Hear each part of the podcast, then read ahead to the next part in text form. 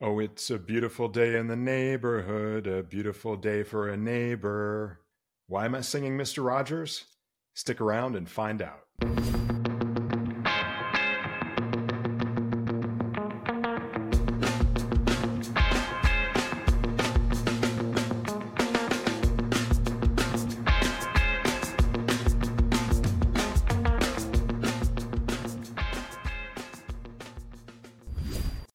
Dadages, friends and family, today we bring you a neighborly episode of Dadages. We haven't brought you an Entrepreneur's Corner format episode in a while, and today we have one. And today's episode is all about neighbors and community. As I welcome to the Dadages virtual studio Deba Douglas, who is a residential real estate specialist with a unique educational approach to building community and business. And on top of that, she's my neighbor. Deba lives right down the road from me here in Northeast Dallas. Deba, howdy, neighbor, and welcome to Dadages. Thank you so much for having me. I am so so excited and so honored to be here. So I'm ready for this. Let's do this. Well, we're excited to have you here, and and to give uh, the Dadages friends and family a quick bit of North Dallas geography. I broadcast from the Dadages studio here in Fairview, uh, which is near Allen or McKinney, and you're right down the road in Plano. Is that right? Yes, I'm literally maybe about 10, 15 miles away from you. Like we're literally neighbors. and as we talked about leading up to this interview, you're actually moving closer to me into the same school district, actually. Yes. My husband and I recently bought a plot of land and we are working through getting things submitted through the HOA in the city for us to start building in early 2024. Fantastic. Well, good luck with that. Having gone through a substantial home remodel over the last couple of years, I will uh, wish you the very best of luck. And and it's it's nice though that you can build a home and not be living in the home while the construction is ongoing.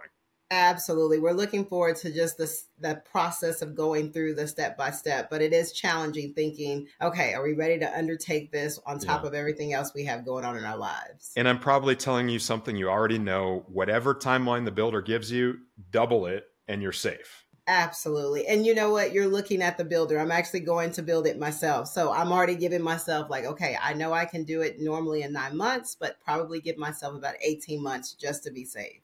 Well, you're a brave soul, and I know the subcontractor market in this area well, and I wish you double good luck then as you embark on that adventure.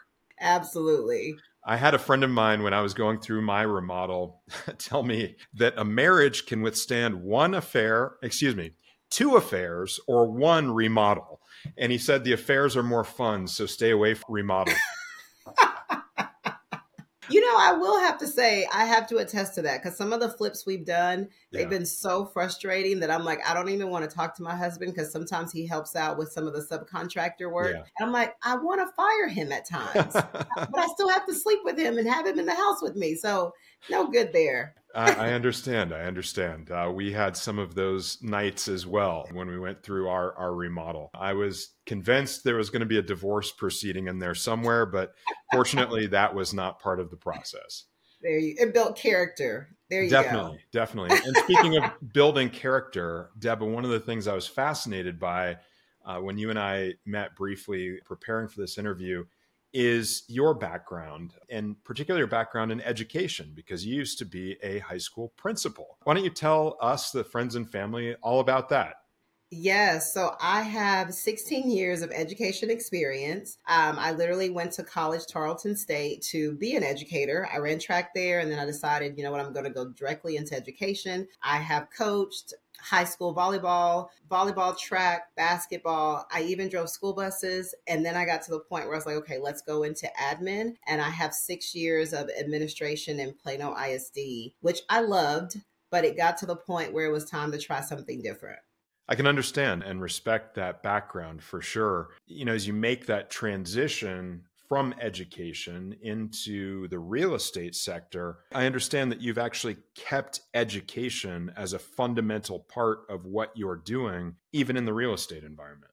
Ideally when i think about myself i'm a lifelong learner. And i want to if i learn new ed- information or new knowledge i think it's imperative that we have to extend that and share that with other people around us. So when i decided to walk away from education because i wanted more time to be with my family i wanted more financial freedom i decided to go into real estate investing. I'm also a realtor so that i can get more access to deals a little bit quicker but I really, my passion is really into real estate investing. And so I jumped into real estate investing. Now, my husband and I, we build houses, um, we flip homes, we do a lot more buy and hold. And so, because I was able to be very successful in a very short period of time, I had a lot of people that would reach out to me that were saying, like, Deborah, can you show us how to do this? And so, I would spend some time allowing them to pick my brain, but it got to the point like, oh my gosh, this is kind of like its own world of education, which I love empowering and helping other people. So that's what led me to create a full out course where we're able to help people learn how to house hack, wholesale, flip a house, or even do buy and hold through the BRRRR strategy, which is very empowering because you get to show people their own superpower with real estate investing. That's fantastic. It's one of those things once a teacher, always a teacher, I suppose. And I think it's beautiful that you've brought that legacy along with you. And we're all about teaching and about mentorship and development here at Dadages. So, a big part of the family and welcome to the family in that regard. And it's, like I said, it's very inspiring to hear about you giving back in an educational manner. And one of the things I always say. In fact, it will be a dadage in an upcoming episode, spoiler alert. Uh, but one of the things that I say from time to time is that if you want to know something, go learn it. If you want to master something, go teach it. Because what I've found is that when you try to explain to someone else, particularly something that's complex and multifaceted, if you can truly explain it in the way that somebody else can understand it, that means you really know what you're talking about. And I think that you've, I imagine that you have probably found that along the way for yourself. Is that accurate? Absolutely. I think I become more of an expert every day that I'm able to slow it down and make sure that the person next to me that may have no idea about real estate investing that they really understand that concept. And it's really empowering to see so many of my mentees that have gone through the program and they're very successful now with having multiple rental properties and flipping several homes that now I can see them recharging themselves and not only they're helping themselves, they're they're also helping people around them and their family.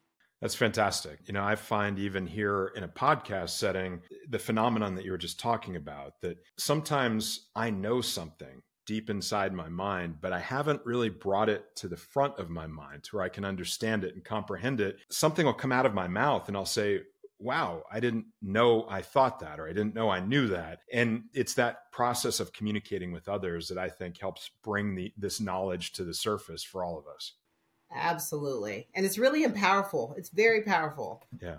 Well, that's fantastic. It's beautiful to see, like I said, how you've blended a past and a background and experience in an educational setting and carried that over into a real estate setting. And speaking of teaching, now is your opportunity to teach all of us, the Dadages friends and family, more about your business. This is the moment in Entrepreneurs Corner that we call the pitch. It's your chance to give a three to five minute summary of your business your comparative advantage, uh, your selling point. What is it that makes what you do special in a way that we can all understand it? I think what I do is quite different than most realtors, quite different than most coaches because I give a full service experience. So I'm out looking for someone that's brand new to real estate, maybe even a seasoned investor that's wanting to just scale their business or wanting to find new ways that they can grow their business to achieve that financial freedom, what, what we're all after. And what I and my team have been able to come up with is that not only will we help you analyze the deal, we will also help you find the deal. And once you find the deal, we'll connect you with our lenders that have a specialized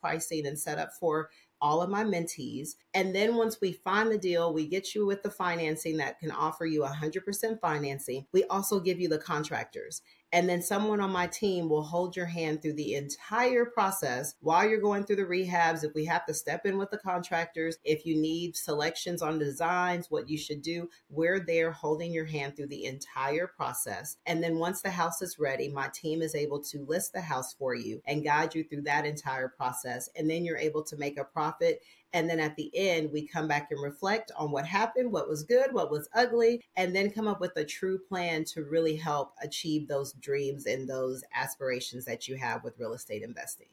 Wow, that's a lot. And you did a great job of encapsulating a lot of information and a lot of very valuable services into a, a, really good, concise message. And that to me tells me that you've really internalized the value proposition of what you have to offer the world and offer to your customers.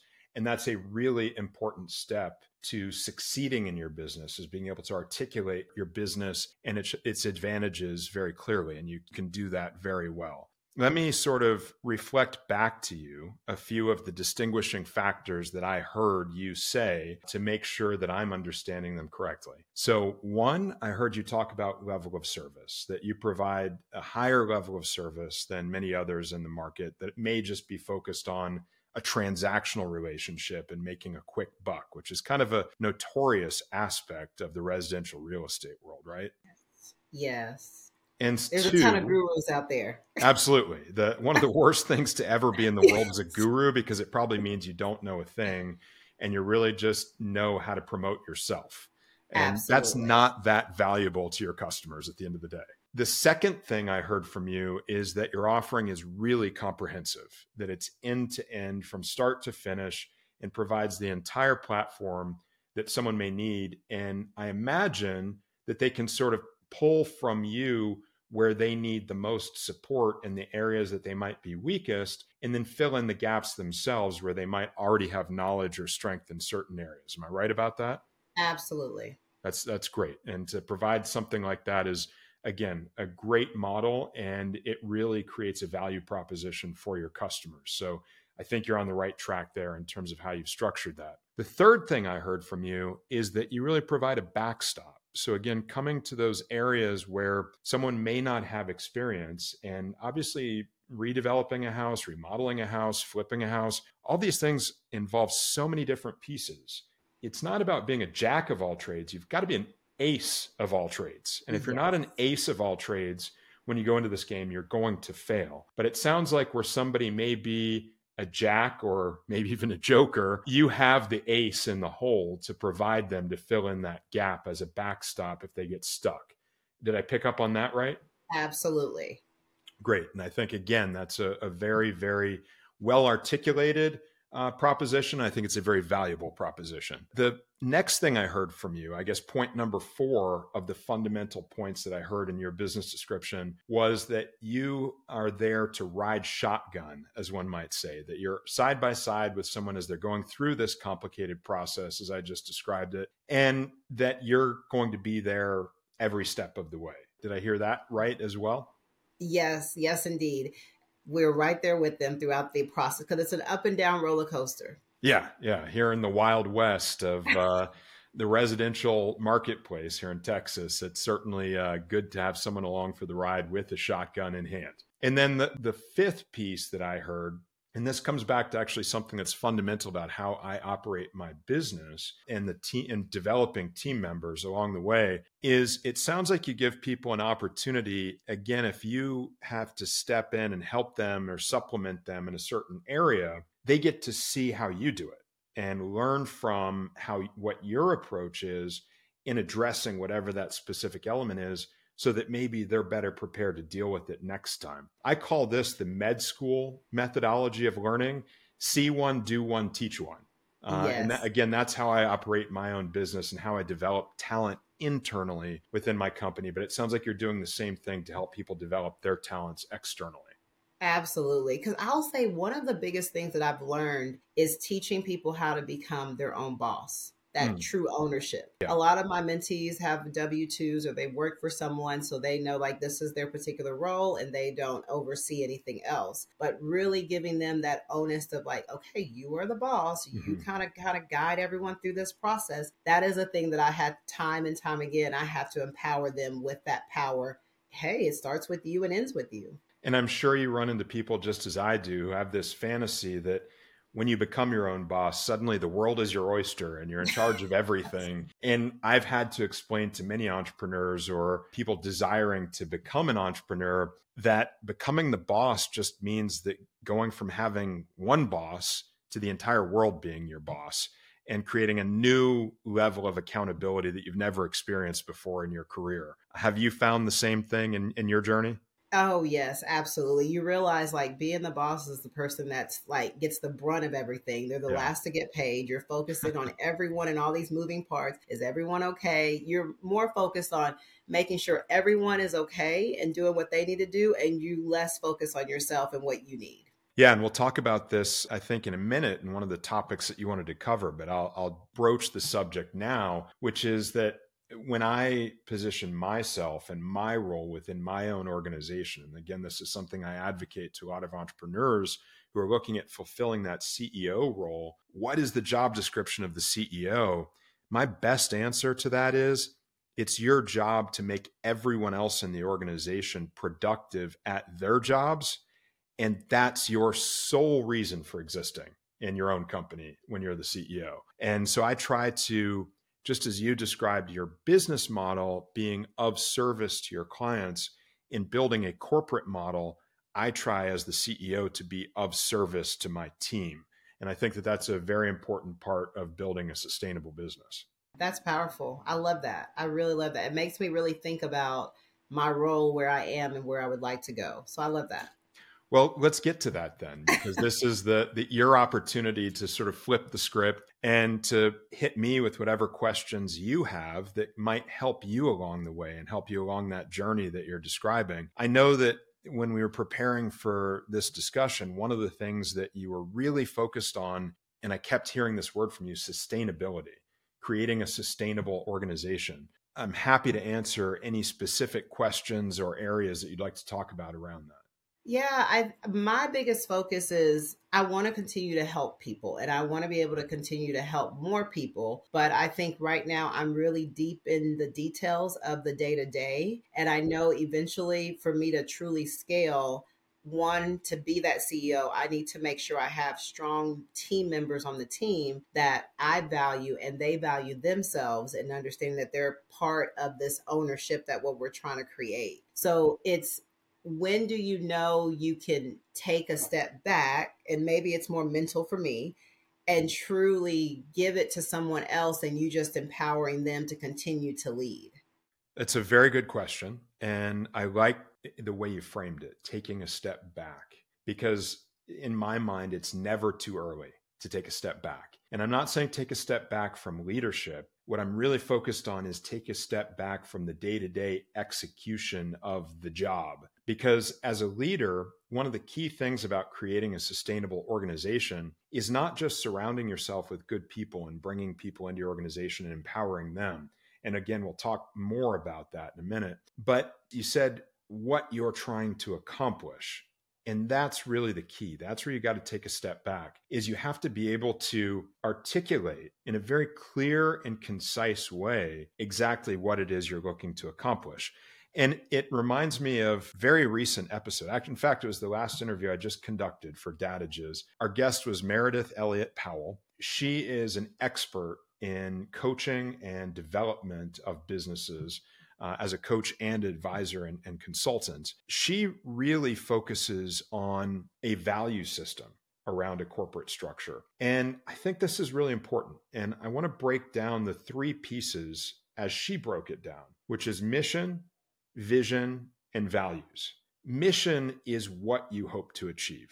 Vision is how you plan to achieve it. And values are really your guiding principles and the promise that you make to yourself and to your company as a whole in terms of how you're going to conduct yourself and how you're going to conduct your business. These topics are very heady and, and lofty, and they may sound like big company things, things that only big companies need to worry about. But the reality is that every company needs to invest in these things. And that's why I said it's never too early to take that step back and to go through this kind of exercise and give it concerted time and thought and energy. And it's something you can do on your own. And then it's something you can repeat with the people who are closest around you. It sounds like your husband has a really key role, not only in your business, but in your family. And obviously, he knows you very well and he knows your heart and he knows your intention. He might be somebody that you can lean on in this exercise and collaborate through this process of developing statements regarding your mission, your vision, and your values for your organization. I really think that the key is, as I said, not every single organization needs to spend time thinking about these things. Some organizations, it's just simply not part of their culture. I could cite my father's organization as an example. I don't think they're they are a mission driven organization. They don't really focus on these kinds of thoughts. It's really just about being a process driven organization. And there's only one person in that entire organization who makes every decision, and that's my father. No one else in the organization is empowered to make any decisions. So I think what helps you determine if your organization is appropriate for taking this step back that I'm talking about and appropriate for going through these exercises and that it's worth you investing the time, the effort, the energy, and the thought into these things is one, if you want to be mission driven, and two, if you want to empower the development of leadership within your organization. And I think I've heard both of those things from you. And that's why I'm really highlighting this as something that I think is worthwhile and valuable for you and your business specifically. It's so interesting that you mentioned that because I usually don't do this. Like I normally do have core values, we have a mission statement, we have, you know, we have all of that, but I really don't spend a lot of time sharing that with the team. It's probably one of those that we talk about in January and then maybe in the middle of the year we'll bring it back up. But this year I have been so intentional with spending time every week when we have a team meeting and at least giving it about 3 to 5 minutes where we just look at those core values, look at our mission statement, and really talk about that dialogue. So it kind of becomes ingrained in how we do everything. And there's moments when I'm talking to my team about something that we may be having conflict on how we view as a particular situation or transaction. And then I always bring it back and say, okay, well, what is our core values? Like, what is our mission? Because our focus is helping to educate more people and really grow the community with real estate investing. Are we doing that? Or are we really focusing on us making money? Because those things, when you're in those issues, that's what really holds in. What is our core values? How what's our vision? What's our mission? And it's so interesting you mentioned that because that is something that has been more intentional with our team. And right now we're reading as a team extreme ownership because i think it's very imperative that yes, I see the vision, but y'all have to see the vision too. If one day Deborah can step away to go out and get more leads and get more business for us, but she can't be in the weeds every day. So I need to make sure we're strong owners in every aspect of what we're doing our friends, the Navy SEALs. They uh, have been a topic here on, on Dadages in the past. And in fact, I'm going to talk about that episode of Dadages in, in just a minute. And it sounds like you're already at least three steps ahead of me. Kudos to you for, for being on that page and for focusing on all of that. How would you articulate your mission and your vision? What, are, what is the type of language that you use to, to talk about those topics? Yeah, so our vision is to help educate and serve our community with all the real estate needs that's buying, selling, and investing. And our vision is to be the most sought after real estate team in the Dallas Fort Worth Metroplex, um, where we are knowledgeable, we're assertive, and we go the extra mile for our clients. Fantastic. So you will deliver on this full suite of services that we've talked about before, and you're going to achieve that by having the strongest possible team and the greatest skill set that you can offer uh, so you can stand behind what it is that you're promising to deliver. Am I right? Yes. That's great. That's that's a fantastic combination of mission and vision. You've put those two things together very effectively. And I think that that leads very nicely into another set of topics that I know you wanted to cover, which is sort of moving from a startup structure to more of an enterprise where you can really operate as a going concern and as an ongoing business. Let's talk about any questions or, or thoughts that you have around that subject. Yeah, so this is all new to me because you have to understand I'm coming straight from education and everything is already set up for you. So I think where I struggle is not knowing, and I don't like to be in the place of ignorance. So I'm always reading books, going to conferences because I really want to learn what's that next step of enterprise. Is it creating a franchise? Is that just scaling the business more, growing my team. It's really, I'm not sure what those options are. So I don't know what's the next step ideally. How do you know you're ready to scale it to that level of, you know, expanding nationwide or expanding throughout state of Texas? So I think a few things that you really have to ask yourself to around those questions of are we ready? One is why grow? And I know that's a really odd question, but it's a pretty fundamental question. Why grow? Uh, not every business is destined to grow, and not every business should grow because there's something that my dad always refers to as bigitis. There's a, a notion you must grow or die. In some businesses, that's true. In other businesses, it's completely false. You have to assess is there added value in growing my business, or is trying to grow the business a different business in and of itself? And does that compete with the focus on running my business? Because you may optimize your potential, you may optimize your impact, you may optimize your profit by just doing better and better and better at exactly the size you are with this comprehensive set of uh, objectives and comprehensive set of services that you're offering. Because your set of services is so complex and i imagine if if you take a step back you'll also find and this is the other kind of the second question i want you to ask yourself is does my set of services and my experiences and my set of skills translate universally or is this set of skills I've developed particularly honed to my own backyard? And how local is my neighborhood? How do I define my neighborhood? And for you, I'm using neighborhood not just to mean where you live, I'm using neighborhood to mean your sphere of influence, your sphere of expertise. How far does your superpower reach before you're outside of your comfort zone?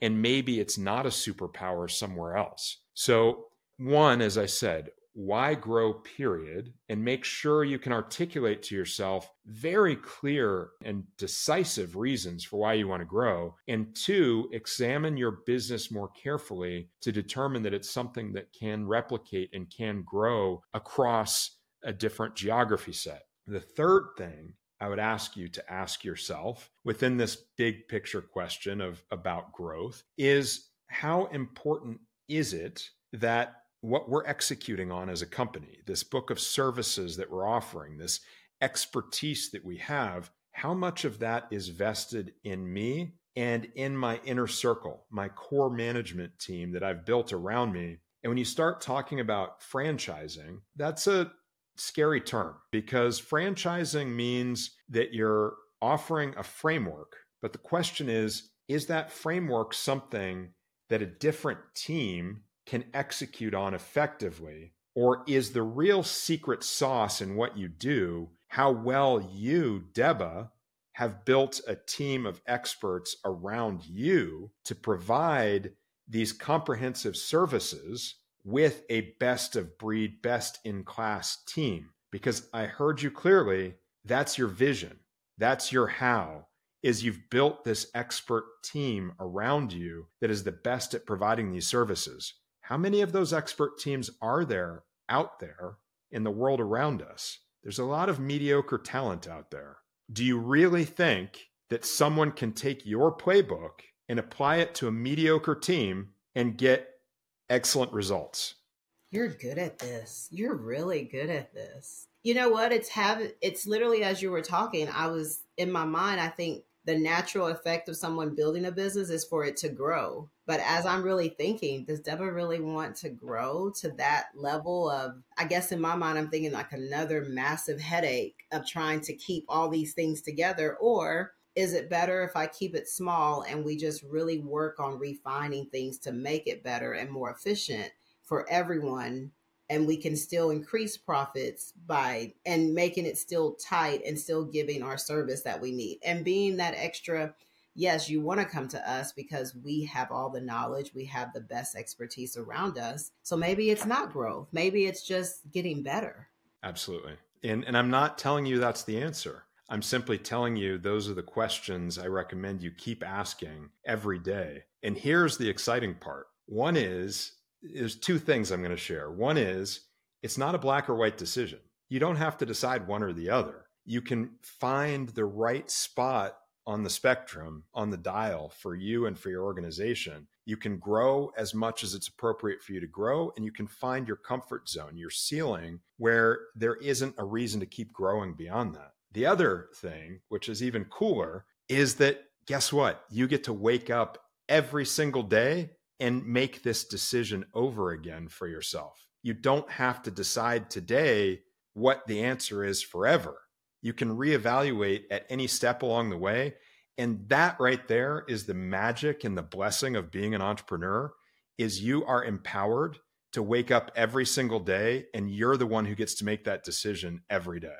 That's a lot of power. I think I don't take a lot of time to reflect on what I've been able to accomplish and where I'm at. I'm just more going through working, working, working. But you're right. And it's a powerful place to be because I remember being a, a principal and knowing like, it doesn't end with me. If the parent doesn't like what I say, they're just going to go up to another person and to another person until I have to go back and change that decision. And to be where I am now, to know that when we are ready to grow, when we are ready to make a shift, it really does, I can make that decision. Yeah, and that's the trade-off for, you know, the paradox that I talked about before of when you're the boss, everyone is your boss. The benefit you get is that you get to make those choices every single day of your professional career. And so that's that's the balance of being the entrepreneur. And I embrace that. I love that. I'm willing to take on that personal accountability, you know, the extreme accountability, extreme ownership like you talked about with the Navy SEALs, and i w- I'm always willing to trade that for the independence of being able to make those decisions every day that we were talking about. And there's a i'm gonna another spoiler alert. There's another dadage that i'm i'm going to devote an episode to in 2024 which is that it's great to have options. Having to make choices is a bitch. And so when you sit back and you look at these options of everything you can do in every direction you want to go with your business that's the fun part. It's when you actually have to make the choice that things get hard. But i'll give you the secret within that, which is for me, and this isn't the answer for everybody, but for me, and I've said this before to the, the Dadage's friends and family, I actually don't believe heavily in my own ability to make decisions. What I do believe in is my ability to create processes. If you create a good process, the process will lead to the decision for you. And one of the things I say is most of my best decisions are the ones that make themselves. And so, having a good fundamental process and practicing some of these things we've already talked about, have sticking to your mission, sticking to your vision, uh, sticking to your values, communicating those to your team, infusing those into your team every day that you're working with them, it's going to help you to be poised to be able to make the decisions or to have the decisions make themselves when the time comes. Yeah, that's powerful. I feel like you're like in my brain and like you know kind of where we are in our business right now because we are spending a lot of time of dialing it back, really having cohesive SOPs in place, system and processes so that it doesn't matter who we put where, they already have a detailed step by step and if we and then we come back as a team and discuss those. Okay, we did create it but now we put it into to apply them and are they working? Are they not working? What are some things we need to change to make it better? And that's kind of where we are. So maybe focusing right now is really honing in and refining those processes and making sure that they are able to be scalable and we're able to do this over and over again. And then we know where we need to grow, if we should grow or not, or if we're still fine tuning some things. Well, let's talk about that because you, we talked a bit ago about philosophical things. Let's now talk about fundamental nuts and bolts process types of things because I know that one of the things you're really interested in is not only building an organization that is sustainable and strong, but also creating a bit more independence for you as the principal of the organization, as the founder of the organization, and allowing you to progress in your own development. And that's a great objective and a great goal as well. Because if we're not growing as individuals, why are we spending all of this time in a professional setting? Eh, there's no point, right? So, one of the things that I'll come back to that it has been told to me in the past. And I really liked um, when I was given this advice because I was actually pre med when I was in college and I was thinking about going on to be a doctor. I was going to go into orthopedics and sports medicine. At the time that I was weighing the decision, this wasn't the, the fundamental basis of the choice, but an aspect of it was understanding the business aspects of the choice. And someone told me, well, Chad, when you're a doctor, all you can do is make money with your own two hands. You only can make as much, create as much value and make as much money for yourself as what you can do yourself. That dictates your capacity, your ceiling, your limit. As a business person, you can have thousands of hands out there doing work for you and creating value for you along the way. And so, what I would say is to turn that into a piece of advice for you is as you're looking to and I, let's not talk about growth. Let's just talk about build the efficiency and the effectiveness of your organization. As you're looking to make your organization more effective, don't run your business like a medical practice. Don't make it so much about what you're doing with your two hands that you're not empowering all of those other hands around you to do what they can do. And so, what I really want to dial in on is how you focus on making others in your organization more productive. And we this is the uh, the series I talked to you about where we talked about the Navy SEALs and, and extreme ownership. We did a four part series that started on August 16th. And this will be my homework assignment to you is to go listen to that series because it has a lot of specific information that I do think you'd benefit from right at the stage that you're at right now in your business. The topic of that was the responsible, accountable mindset, as we called it. And the dadage that goes along with that series of episodes is responsibility is a luxury, accountability is the price we pay for it. And I think that you're trying to build an organization that adheres to many of the same principles that my organization does, which is about instilling that responsible, accountable mindset into the people that are working around you to help build the resilience of the team and the independence of the members of the team. And so, what I would provide you as some additional pieces of guidance would be delegate, delegate, delegate. You need to, to look at where you can delegate most effectively. That doesn't mean delegate everything, that means delegate those pieces that free up your time the most, but the pieces that don't depend as much upon you and upon your decision making and your experience and your skills. The second thing I would say is hire more administrative resources. We tend to undervalue quote unquote unskilled labor, but unskilled labor brings some of the greatest skill sets to the table that you need in running a business.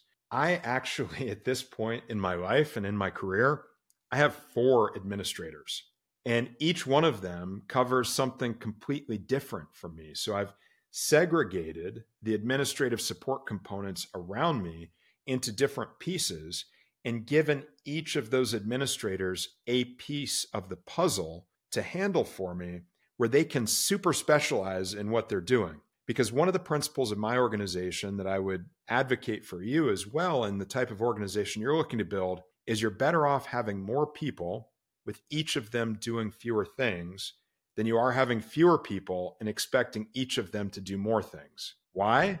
Two reasons. One is if you have someone in your organization who's doing a lot of different things, they're probably not doing every one of them as well as they possibly could. We've spent time talking about the fallacy of multitasking. Multitasking is an illusion. It really distracts someone to where they're not being as effective at any of the things that they're doing. The second thing is if you give someone too many different pieces of your organization, you've vested a lot into that one individual and you're now dependent upon that person. Dependency upon one individual in any organization is never a good idea. The organization needs to be built with a system and a structure that creates independence for each of the components of the organization. Collaboration, yes. Cooperation, yes. Dependency, no those are, are very different concepts, but a lot of people get them mixed up.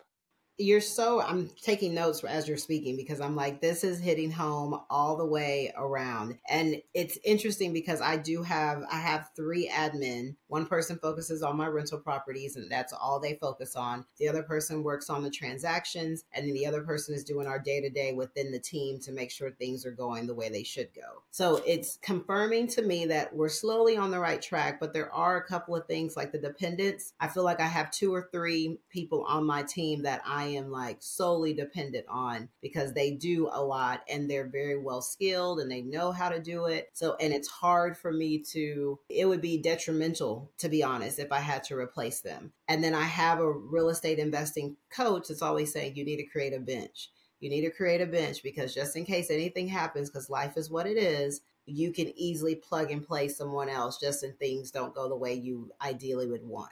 For sure. It's a great ability. And I've built an organization that's completely plug and play. I can take any individual out of my organization, and within 24 to 48 hours, I can replace that person with someone else who can do what they're doing because I've created systems and processes that depend upon skilled, qualified resources.